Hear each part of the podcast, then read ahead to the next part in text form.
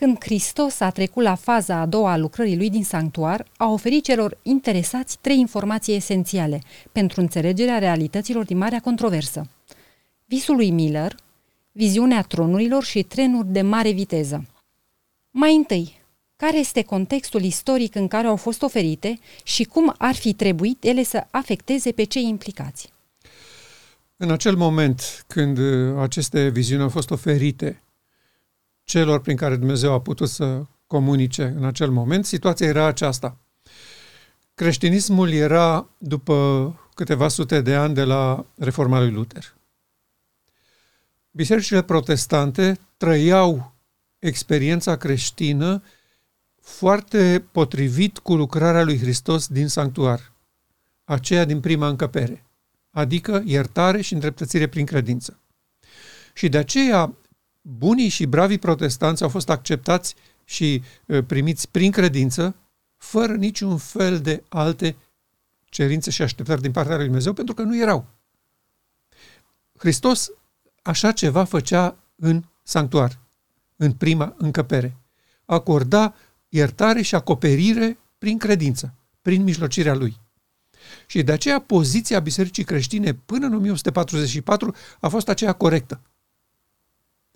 Ei toți își puneau speranțele în lucrarea pe care Hristos o făcea pentru ei, iar aceasta nu presupunea decât acceptarea prin credință a meritelor lui. Și nu a fost nimic greșit în această poziție.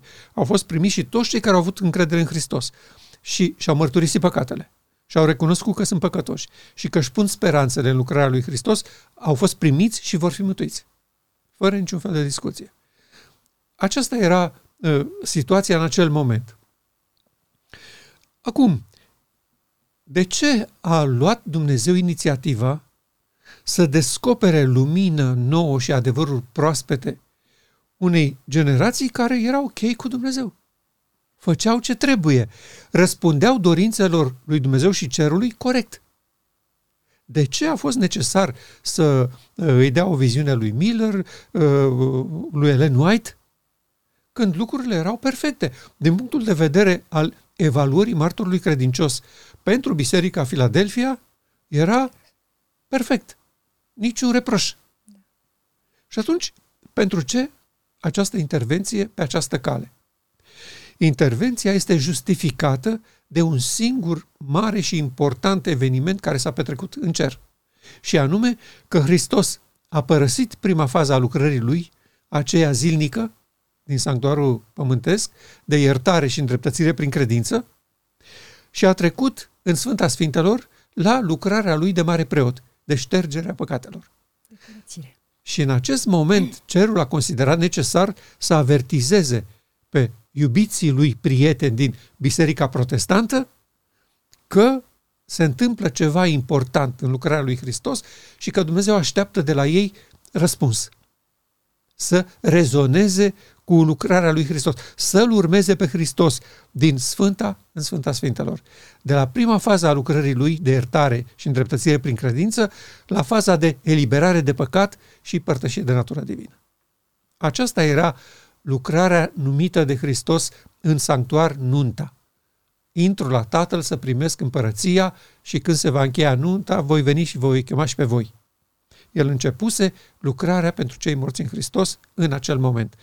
Deci putem spune că ziua ispășirii a început în 1844. Acesta este contextul în care au fost oferite aceste trei viziuni.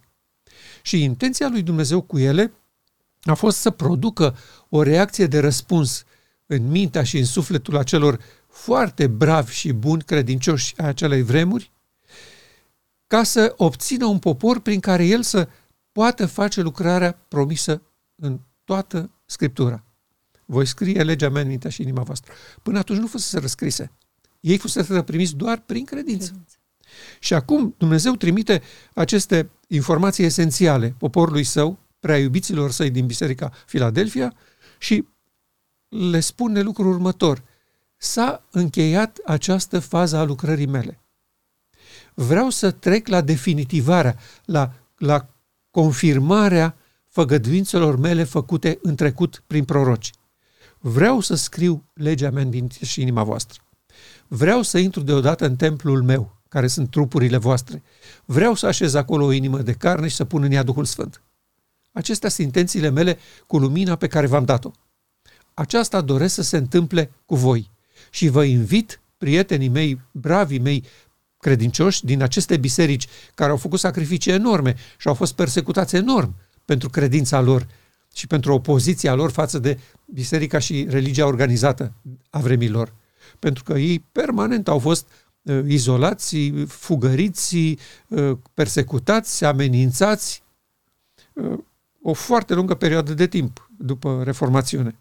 Știm prin ce au trecut toți reformatorii și toți urmașilor din bisericile protestanțe au avut de suferit din partea societății datorită acestei credințe a lor că nu mai este nevoie de sacramente, de fapte, de uh, alte uh, lucruri legate de religie. Hristos te primește prin credință, te acceptă și te acoperă cu neprihănirea sa și vei fi salvat, vei fi mântuit. Aceasta a fost singura cerință a cerului în această primă fază numită experiența zilnică sau sfânta. Acum venise momentul pentru împlinirea scopului etern al lui Dumnezeu și el avea nevoie ca iubiții lui prieten să înțeleagă și să-l urmeze. Și o să vedem când o să discutăm uh, detaliat despre fiecare cum a reacționat poporul acelei vremi, uh, biserica creștină, în fața acestor raze prețioase de lumină. Pentru că noi ne aflăm într-un moment în care nu exista mișcare adventă. Nu avem adventiști. Atunci erau toți metodiști, baptiști, episcopalieni, luterani, ortodoxi, catolici. Nu avem de-a face cu adventiști. Sau cu oameni care să întrețină astfel de idei speciale care au devenit ulterior credința adventă. Așa ceva nu avem acolo. Pur și simplu erau bisericile protestante. Și acestor biserici și în mijlocul acestor biserici Dumnezeu a intervenit aducând raze prețioase de lumină. E adevărat, nu erau noutăți absolute în sensul acesta că Scriptura nu avea de-a face cu ele. Erau doar atenționarea că a venit timpul pentru anumite lucruri pe care ei nu le-au băgat în seamă. Le-au tratat cu superficialitate, cu ușurătate și nu le înțeleg rostul și locul. Dar ele toate erau acolo. Marea zi a ispășirii cu cele două faze ale ei. Faza zilnică, când oamenii își mărturiseau păcatele și veneau la sanctuar, și apoi faza finală, cu marea zi a ispășirii. Toate erau acolo, în Scriptură. Nu se poate spune că erau complet necunoscute, dar nu erau așezate la locul lor și, mai mult, nu venise vremea împlinirilor. Ca să înțeleagă. Exact. Și acum în cer se întâmplase ceva și Dumnezeu imediat a oferit lumină și adevăr generația aceleia să înțeleagă și să accepte intenția lui Dumnezeu și scopul său cu ei. Așa cum s-a întâmplat la cinzecime. Evenimentul acela pe care noi îl apreciem și îl numim revărsarea în măsură limitată a Duhului Sfânt în ziua cinzecimii și flăcările care s-au așezat pe umerii fiecăruia adunați în camera aceea, nu aceea a fost Uh, uh, lucrarea importantă și momentul crucial, ci inaugurarea sanctuarului și a lucrării lui Hristos de mare preot. Și pe pământ, corespunzător, s-a întâmplat revenirea Duhului Sfânt, în măsură limitată. Tot la fel, în momentul în care are loc trecerea lui Hristos la faza de mare preot în Sfânta Sfintelor, a zilei spășirii, imediat pe pământ se întâmplă ceva. Adică, cazurile celor morți sunt rezolvate și ei sunt făcuți partaj natură divină în lipsă și acum urmează ca această lucrare să treacă la cei vii. Și uh, observăm că uh, informațiile pe care Dumnezeu le-a oferit acelui popor chiar erau capabile să pregătească o generație pentru marea zi spășirii pentru cei vii. Pentru că odată înțelese, acceptate și primite, ele neapărat produceau un popor care să îi permită lui Dumnezeu să îi așeze în fața Universului și al lumii și să spună, iată ce vreau să fac cu prietenii mei de pe planeta Pământ. Uh, din păcate și spre rușinea lor și a noastră, acei oameni nu au ținut pasul cu lumina, mm. nu au crezut că există lumină și adevăr prezent, nu și-au pus încrederea în faptul că lumina pe care le-o trimite Dumnezeu deși pare nouă și uimitoare pentru ei, pentru că se schimbau lucrurile, Sigur că sunt lucruri uimitoare când realitățile din cer și de pe pământ se schimbă. Dar ele erau puternic ancorate în cuvântul scris al lui Dumnezeu și înregistrat în Scriptură de-a lungul mileniilor. Nu era nimic nou și ciudat. Bun, să le luăm pe rând. Visul lui Miller. William Miller a fost uh, un predicator baptist, nu știa nimic despre ce știm noi astăzi. Uh, trăia și el uh, în timpul vremii lui și a vieții lui experiența bisericii lui. Și la un moment dat, el s-a plecat cu seriozitate asupra profețiilor din Daniel. Ca orice creștin, era curios să înțeleagă ce se întâmplă în Daniel, în Apocalips, are vreo legătură cu viața noastră astăzi? Sau sunt lucruri așa frumoase de povestit la măsuța cu nisipa copiilor, dar nu prea ne privesc. Pentru că ei trăiseră într-o perioadă în care nici nu era nevoie de ele. Bun, era frumos să înțeleagă că se va întâmpla, dar în mod concret, mântuirea lor, să spunem așa, în limbajul egoist omenesc, nu era afectată cu nimic. Ei fusese acceptați prin credință că asta era lucrarea marelui nostru preot în Sfânta. În Sfânta. Deci nu aveau nevoie să... Dar el era o persoană uh, stăruitoare în studiu și căuta să înțeleagă timpurile, vremile și el a ajuns să înțeleagă în mod corect că profeția din Daniel 8 cu 14 are legătură cu noi și că de la darea poruncii pentru zidirea din nou Ierusalimului 2300 de seri și dimineți se împlinesc în 1843. Prima oară a calculat el, apoi și-au dat seama că au greșit și au calculat octombrie 2000, 1844. Și noi susținem și astăzi, bazat pe uh, calculele făcute ulterior, că interpretarea lui a fost corectă. Și nu numai atât. Noi avem și garanția spiritului profetic care validează cercetarea lui. Adică Dumnezeu a venit după aceea și a întărit credința uh, uh, acelor oameni că viziunea aceasta este corect interpretată și că de la darea poruncii pentru zidirea din nou Ierusalimului au trecut 2300 de sări și dimineți și acest sfârșit al zilelor se întâmplă în 1844. Și cu adevărat Hristos a trecut din Sfânta în Sfânta Sfintelor, metaforic vorbind. Mm. Unii și închipuie că a, a intrat dintr-o cameră în alta. Nu, nu, nu există așa ceva este limbajul Vechiului Testament, cu cele două camere. Dar cele două camere reprezentau două lucrări, lucrări. două manifestări ale operațiunii lui Hristos pe, în favoarea locuitorilor planetei Pământ. Pentru că uh, lucrarea sanctuarului nu are de-a face cu lumile necăzute, că ei nu au nevoie de o vindecare. Ea se aplică concret nou.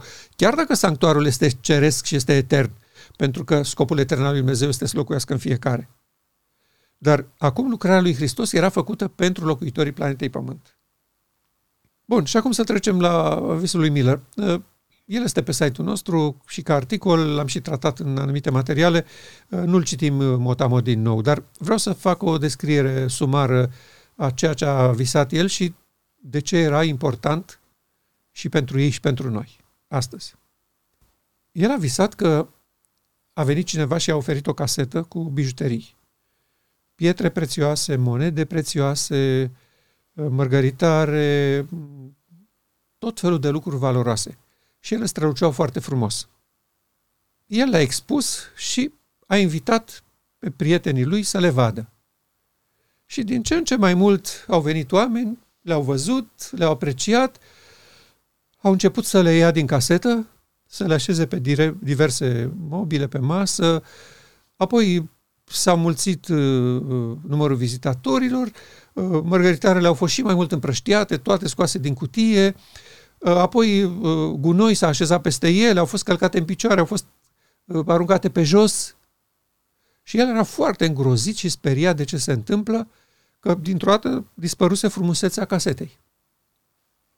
Oamenii au plecat, iar toate lucrurile prețioase din casetă erau aruncate pe jos, călcate în picioare, acoperite cu molos. Și el era foarte trist, supărat și mâhnit. Cum o să răspund eu în fața celui care mi-a oferit caseta? Când iată ce s-a întâmplat. Și atunci a venit la el persoane și a spus, stai liniștit, că lucrurile vor fi așezate din nou la locul lor. Și dintr-o dată, o mână nevăzută a adunat pietrele, le-a pus la locul lor și acum ele străluceau și mai mult, și mai frumos, și mai folositor. Și asta a fost visul. Care era semnificația pentru Miller? Cerul îi spune așa, prietene, ție și prietenilor tăi vi s-au oferit lucruri foarte prețioase legate de cauza lui Dumnezeu. Dar vine timpul când cei cărora le vor fi oferite, care vor veni să le aprecieze, le vor călca în picioare. Le vor disprețui. Le vor disprețui, uh, le vor uh, neglija, uh, nu vor vedea nicio frumusețe în ele și le vor călca în picioare. Și noi constatăm că așa chiar s-a întâmplat. Exact. Lumina oferită lui și pionierilor mișcării lui au fost cu timpul așa de mult călcate în picioare, disprețuite și nu li s-a văzut scopul și rolul pentru că au fost scoase din contextul lor. Asta, asta este important. Odată ce ele sunt scoase din contextul lor, nu se mai poate aprecia valoarea lor. Lumina oferită de această casetă va fi acoperită de molos și de gunoi. Dar nu te speria că Dumnezeu are o metodă și o manieră de a aduna din nou toate lucrurile prețioase care ți-au fost ție oferite și o generație de oameni vor vedea caseta în strălucirea ei glorioasă și îl vor onora pe Dumnezeu în scopul său. Și pentru Miller asta a fost uh, un semnal de alarmă de, uh, asupra căruia el nu s-a uh, gândit foarte mult și aceasta este probabil și cauza pentru care el a fost uh, dezamăgit și a încetat să mai uh, urmărească adevărul în slava lui crescândă. Că a constatat că lumea din jur nu apreciază ce fac ei, a venit dezamăgirea, Hristos n-a venit în 1844 așa cum ei așteptau. așteptau și înțelegeau ei și asta l-a dus într-o stare de dezamăgire și de renunțare și a spus nu, ne-am înșelat noi, asta este, nu mai e nimic dincolo. Nu a înțeles că mărgăritarea acelea vor fi repuse la loc de mâna lui Dumnezeu. Și uh, noi astăzi trăim exact acest moment, când Dumnezeu aduce din nou în casetă, bazat pe temelia și stâlpul central al credinței advente, da? Daniel 8 cu 14, toate lucrurile prețioase pe care Dumnezeu a dorit să le comunice atunci poporului și ei nu au vrut să le asculte. Și încă unele mai mari, adevăruri mai mari, pietre prețioase care nu erau în cutie, străluceau cu o putere și mai mare acum, adevăruri mai, mai profunde, pe care atunci nu le-au avut și acum le vom avea. Da, exact. Exact. Și uh, uh noi ne bucurăm de uh, aceste raze prețioase de lumină, le prețuim, le tratăm cu seriozitate și am încercat totdeauna să vedem care este intenția Domnului cu ele pentru noi ca popor. Viziunea tronurilor. Ce trebuia să însemne ea pentru aceea generație, încât să fie descrisă ca fiind de vastă importanță pentru sfinți? Viziunea aceasta a fost oferită unei domnișoare de 18-19 ani la foarte scurt timp după, vizi, după visul lui Miller. Deci în aceeași perioadă. Care era situația atunci? Uh, urmașii lui Miller, printre care se afla și această domnișoară Ellen White și toți prietenii lor, au fost teribil de șocați și dezamăgiți când au văzut că vine uh, 22 octombrie 1844 și Hristos se întoarce.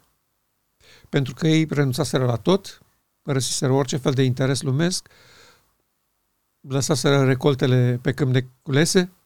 La viața lor, practic, totul, renunțaseră Complet, la... pentru că vine Hristos și plecăm la cer. De ce da. să ne mai ocupăm de ele? Și când au constatat că nu a venit, au fost teribil, teribil de dezamăgiți. Și marea lor majoritate au plecat fiecare la casele lor nu i-au mai interesat nimic. Niciun fel de studiu, niciun fel de verificare, niciun fel de interogare, dar ce se întâmplă? De ce n-a venit? De ce n-am înțeles noi corect? Nu e anul corect? Ce se întâmplă? Marea majoritate au plecat acasă. Dintre ei, un grup destul de restrâns, au spus, dar dacă noi n-am înțeles corect evenimentul, dacă interpretarea noastră despre curățirea pământului prin venirea lui Hristos pe nori este eronată. nu știau ce s-a întâmplat, nu puteau să explice nimic, dar sufletul lor Tângea după exact, ceva mai mult. Că Vibrau. e ceva acolo. vibrau să înțeleagă ce s-a întâmplat, pentru că ei își dau seama că nu a fost o întâmplare cu intervenția lui Miller și speranța lor. Nu a fost o greșeală. Dar ceva s-a întâmplat și doreau un răspuns. Și răspunsul a venit printr-o experiență a doi dintre ei, care dintr-o dată au înțeles că Hristos a trecut dintr-o încăpere a sanctuarului în altă încăpere. Și că ce s-a întâmplat până atunci nu era important sau atât de important precum ce urma să se întâmple în cealaltă încăpere. Și s-au apucat să studieze Vechiul Testament, sistemul ceremonial al sanctuarului. Și uh, ei au ajuns la concluzia că acesta era momentul 1844, trecerea lui Hristos la o altă fază a lucrării lui. Nu trebuia să vină pe nori. Și Dumnezeu, ca să confirme această credință, a ales-o pe această tânără, care și ea era interesată și doritoare să înțeleagă, a ales pe această tânără să le comunice ce s-a întâmplat în 1844. Și i-a dat această viziune pe care noi în poporul acesta o numim călătoria poporului sfânt către cetate. A fost o singură viziune, n-au fost două. A fost viziunea completă, numai că ea a comunicat-o în două uh, părți separate. A trimis fratelui uh, uh, Jacobs, care era editor la un ziar local, prima parte a acestei viziuni, numită Călătoria poporului către Cetatea Sfântă, și apoi când ea a văzut că fratele Jacobs a publicat-o și că i-a dat importanță totuși, că era un copil. Nu puteai să trimiți la ziar tu un copil necunoscut de nimeni, uite ce am primit de la Domnul. Ea s-a aștepta că nu va fi, doar fratele o va folosi și în cercul lui de uh, mileriți să fie cunoscută, să vadă, uite ce a visat o domnișoară. Dar când ea a văzut că a fost publicată, i-a scris din nou fratelui Iacob și i-a spus, uite, uh, mai este ceva ce nu ți-am scris atunci. Dar acea viziune a fost dată complet odată de Dumnezeu. Și în această parte a doua, pe care fratele Iacob s-a publicat-o, uh, lucrurile stăteau așa. Ea a văzut pe Domnul Hristos și pe Tatăl în Sfânta, în prima încăpere a sanctuarului, stând pe tronuri. Adică reprezentând lucrarea lui Hristos de până în 1844. Și în fața acestor tronuri erau întreaga lume. Erau mișcarea milerită, deci mileriții care primiseră lumina despre 1844, era biserica, spune ea, adică toată lumea creștină. Și uh, omenirea, restul lumii. Lume. Aceste trei categorii erau acolo plecate. Apoi, zice ea, am văzut pe tatăl și pe fiul ridicându-se și trecând în Sfânta Sfintelor. Și foarte puțini au observat această lucrare și l-au urmat. Un grup foarte mic. Toți ceilalți au rămas acolo și n-au observat această trecere, această plecare. În locul lui Hristos, pe tronul acela a venit satana, a preluat lucrarea lui Hristos, adică asta de iertare și îndreptățire prin credință, și s-a prezentat ca Hristos și oamenii strigau către el, Tată, dă-ne Duhul tău, iar satana sufla asupra lor influența lui nesfântă. Și ea constată un lucru, că acești puțini l-au urmat pe Hristos și asupra celor care au rămas în Sfânta, adică sub influența primei lucrări a lui Hristos, asupra lor nu a mai venit nicio rază de lumină. Care era concluzia corectă și este și astăzi? Că toate bisericile creștine care nu l-au urmat pe Hristos, n-au observat această trecere și n-au vrut să țină cont de ea, au rămas în beznă totală.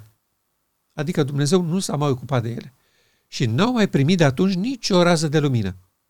Iar noi putem constata că ce a scris ea acolo se întâmplă. Astăzi.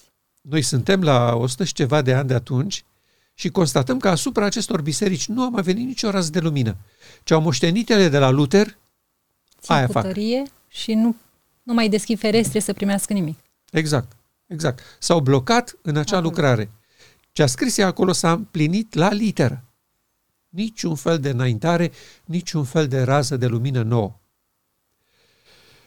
Și îngerul i-a spus, vino să-ți arăt diferența dintre închinătorii din Sfânta și închinătorii din Sfânta Sfintelor. Și i-a arătat faza asta când ei strigau, Tată, dă-ne Duhul tău, convinși că este Dumnezeu. Petron. Acolo. Și satana, în locul lui Hristos, sufla asupra lor influența lui nesfântă în care era multă lumină și putere. Și ea numi, numește această experiență senzaționalism, emoționalism, emoții, trăiri. Credința acestor oameni se bazează doar pe trăiri. Nu are nicio ancoră în realitate. Și de aceea nu observă că cine suflă asupra lor influența asta nesfântă nu este Hristos. Apoi zice, ea mi s-a arătat experiența celor care îl urmaseră pe Hristos în Sfânta Sfintelor. Uh, nu intraseră acolo, evident, pentru că Hristos le-a spus când a ajuns acolo, așteptați aici, eu intru la Tatăl să primesc împărăția și după ce primesc împărăția, vin să vă iau și pe voi. Ce însemna asta? Asta însemna că Hristos trebuie să facă ștergerea păcatelor pentru cei morți. Da? Este inaugurată lucrarea lui de mare preot. Și apoi, când termină faza cu cei morți, vin să vă chem și pe voi cei în viață. Așteptați aici, le-a spus. Și uh, viziunea aceasta se încheie tulburător și dramatic. Cu propoziția am văzut cum unul după altul dintre cei care îl urmaseră pe Hristos în Sfânta Sfintelor s-au întors în Sfânta și imediat primeau influența nesfânta lui Satan. Iar noi spunem că, de asemenea că această fază a viziunii s-a întâmplat la literă. Toți cei care l-au urmat pe Hristos și au înțeles lucrarea lui din sanctuar și motivul pentru care el n-a venit în 1844, toți aceștia, unul după altul, s-au întors și au renunțat la credința lor. Așa se explică de ce Dumnezeu nu a putut să încheie lucrarea cu mișcarea Advent. Pentru că noi, unul după altul, am părăsit acea speranță că Hristos trebuie să treacă la ștergerea păcatelor celor vii și că aceasta este o lucrare colectivă care se face într-un anumit moment pentru toți credincioși în viață. Și am îmbrățișat uh, uh, biruința aceasta progresivă zi cu zi, ceas cu ceas, pas cu pas, tu biruiești azi un păcat, mâine un păcat și devii astfel mai bun, până când devii foarte bun.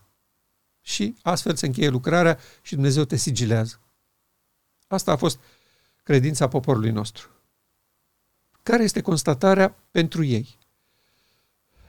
Pentru ei a fost un eșec că n-au reușit să devină poporul acela prin care Dumnezeu să fie sfințit în ochii oamenilor și Dumnezeu deci n-a putut să-și ducă la îndeplinire făgăduința din Ezechiel 36 și astfel timpul a trecut și ei sub influența acestei uh, puteri din Sfânta au continuat să spere că sunt poporul care trebuie, că fac ce trebuie, că sunt pe calea cea bună. Și timpul trece, constată și ei că marea controversă nu se încheie, că noi nu suntem mai buni decât ieri sau decât părinții noștri, ba din contră, și că astfel nu avem nicio soluție și nu se întrevede niciun fel de, de uh, posibilitate ca noi să participăm cumva la încheierea marii controverse. Și pentru că au văzut lucrul ăsta, au și renunțat la speranța că se va întâmpla și acum speră și îmbrățișează teologia populară creștină. Să trăim frumos, să ne facem datoria, să păzim poruncile și după moarte o să mergem în cer. Aceasta este uh, speranța lor. De ce a declarat ea în această viziune, când i-a scris fratelui Iacobs, că această viziune este de vastă importanță pentru Sfinți? Prieteni, dacă nu înțelegeți și nu acceptați lucrarea lui Hristos din Sfânta Sfintelor, nu se poate încheia cauza lui Dumnezeu pe pământ. De aceea este de vastă importanță pentru Sfinți și noi constatăm că și astăzi este de vastă importanță pentru Sfinți și că această lumină oferită atunci nu este luată în serios. Să trecem acum la ultima dintre ele, trenul de mare viteză. Ca și celelalte viziuni, și aceasta a fost oferită tot în primele zile ale experienței grupului acestuia de mileriți interesați. Și Dumnezeu le-a uh, trimis o viziune ca să avertizeze cu privire la un aspect pe care cerul a văzut că nici ei și nici generația următoare nu-l vor înțelege. Și anume, cine conduce lucrurile pe planeta Pământ. Ce se întâmplă în realitate pe planeta Pământ. Și visul ei a fost așa. A văzut un tren care mergea cu o viteză foarte mare și că direcția în care se îndrepta trenul era la moarte, spre pierzare. Și în tren a văzut întreaga lume. Adică nu așa uh, o majoritate și afară de ea, care nu era în tren, un popor, o biserică, un grup de oameni. A văzut întreaga omenire. Adică nu avem categorii importante, uh, structurate, ca organizații, ca națiuni, țări și așa mai departe, care să nu fie în acel tren. Deci nu avem acolo uh, țările comuniste față de restul lumii. Nu avem acolo Occidentul decadent uh, față de restul lumii. Nu.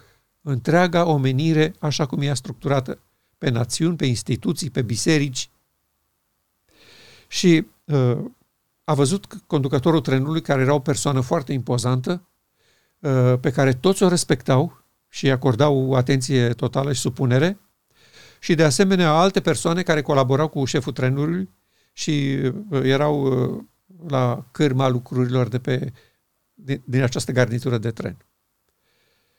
Și această tânără domnișoară, când a văzut această situație, l-a întrebat pe îngerul care o însoțea și care a arătat că omenirea se îndreaptă spre pierzare cu foarte mare viteză, dacă n-a mai rămas chiar nimeni care să nu fie în trenul acesta. Și îngerul a spus, ba da, au mai rămas câțiva. Privește în direcția opusă, că ei merg într-o altă direcție. Și spune, am văzut un grup mic, legați împreună de solia îngerului al treilea. Asta era ce-i motiva, ce-i lega pe ei.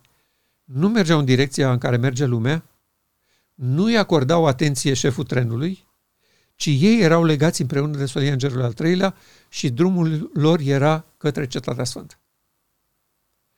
Aceasta este viziunea pe care a primit-o ea cu privire la acest lucru. De ce era importantă în acel context? Dumnezeu parcă dorea să le spună prietenii mei, nu veți înțelege viziunea tronurilor, cu satana prelund lucrarea lui Hristos și păcălind întreaga omenire, dacă nu reușiți să înțelegeți viziunea trenului de mare viteză. Că pe acest pământ nu eu, Domnul, conduc lucrurile, este un uzurpator, șarpele cel vechi, balaurul, care a preluat întreaga omenire, îi se prezintă ca fiind Hristos, o impresionează și suflă asupra ei religiozitate. Da? Uh, nu observi? Satana n-a avut în toată această perioadă, din 44 până astăzi. N-a avut nicio problemă cu religiile, cu bisericile. Le sprijină, le încurajează, le susține financiar cu banii lui de la, uh, de la portofelul lui nu are nicio problemă cu ele. Au făcut o înțelegere, au făcut un contract, voi trebuie să respectați o anumită linie roșie, iar eu am să vă susțin și am să vă sprijinesc. Și n-au nicio problemă. Nicio problemă n-au. Deci, dacă voi nu înțelegeți că șeful trenului este satana, nu veți reuși să apreciați corect viziunea tronurilor. Și asta vă va da peste cap întreaga construcție teologică. Și ei n-au ținut cont de asta, au tratat-o cu foarte mare lipsă de respect. Dăm voie să spun că eu n-am auzit în toată experiența mea în această biserică, de 40 de ani, poate mai bine, n-am auzit o predică legată de viziunea tronurilor, o predică legată de viziunea trenului de mare viteză. E adevărat, le mai citeam câteodată așa, că erau puse acolo în experiențe și viziuni.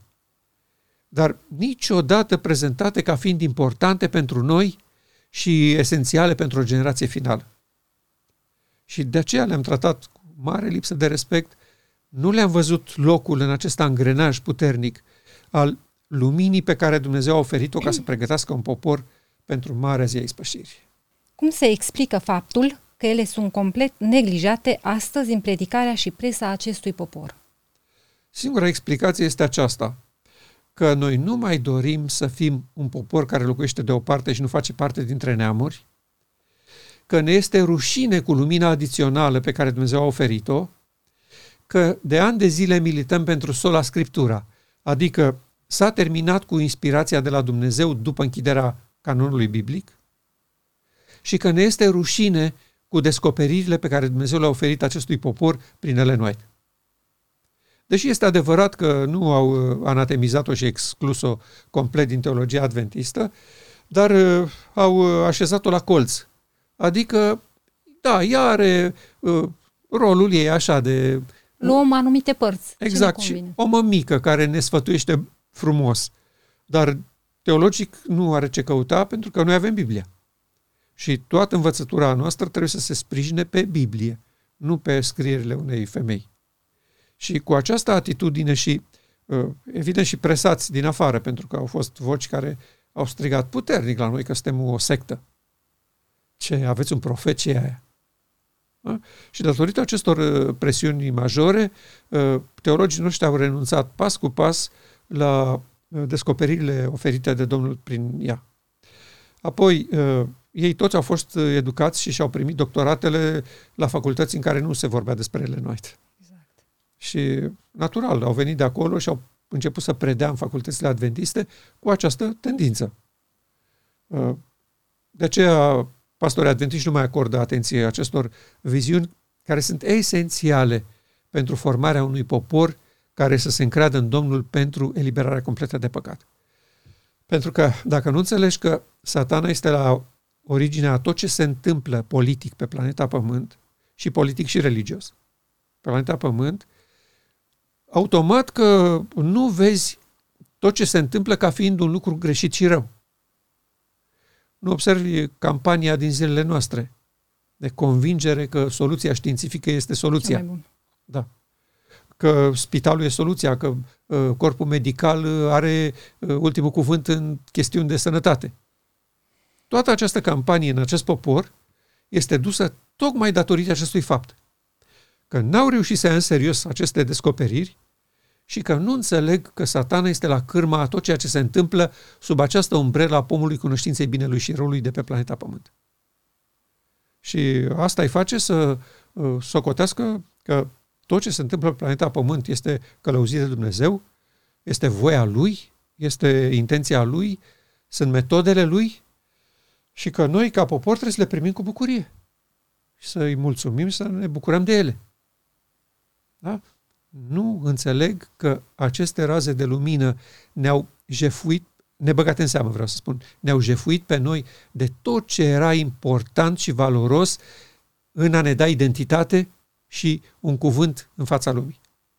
Și astfel Biserica Adventistă de astăzi a devenit o altă denominațiune creștină, uh, un pic mai ciudată, așa, cu sâmbătă în loc de duminică, dar în rest uh, uh, curată. Fără niciun nume.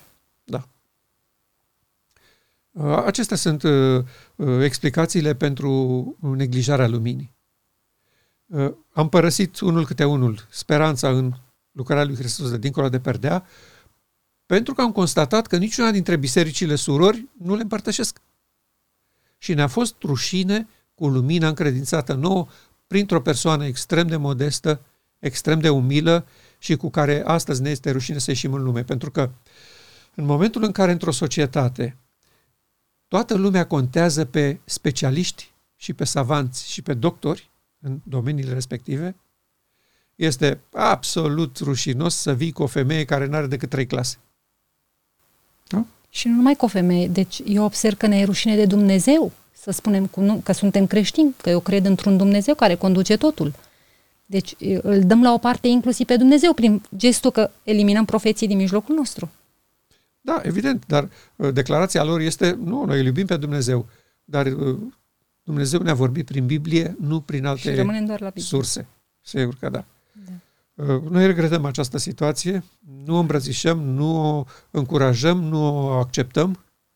Dumnezeu ne-a oferit lumina adițională și noi suntem sub obligație să o tratăm cu foarte mare seriozitate.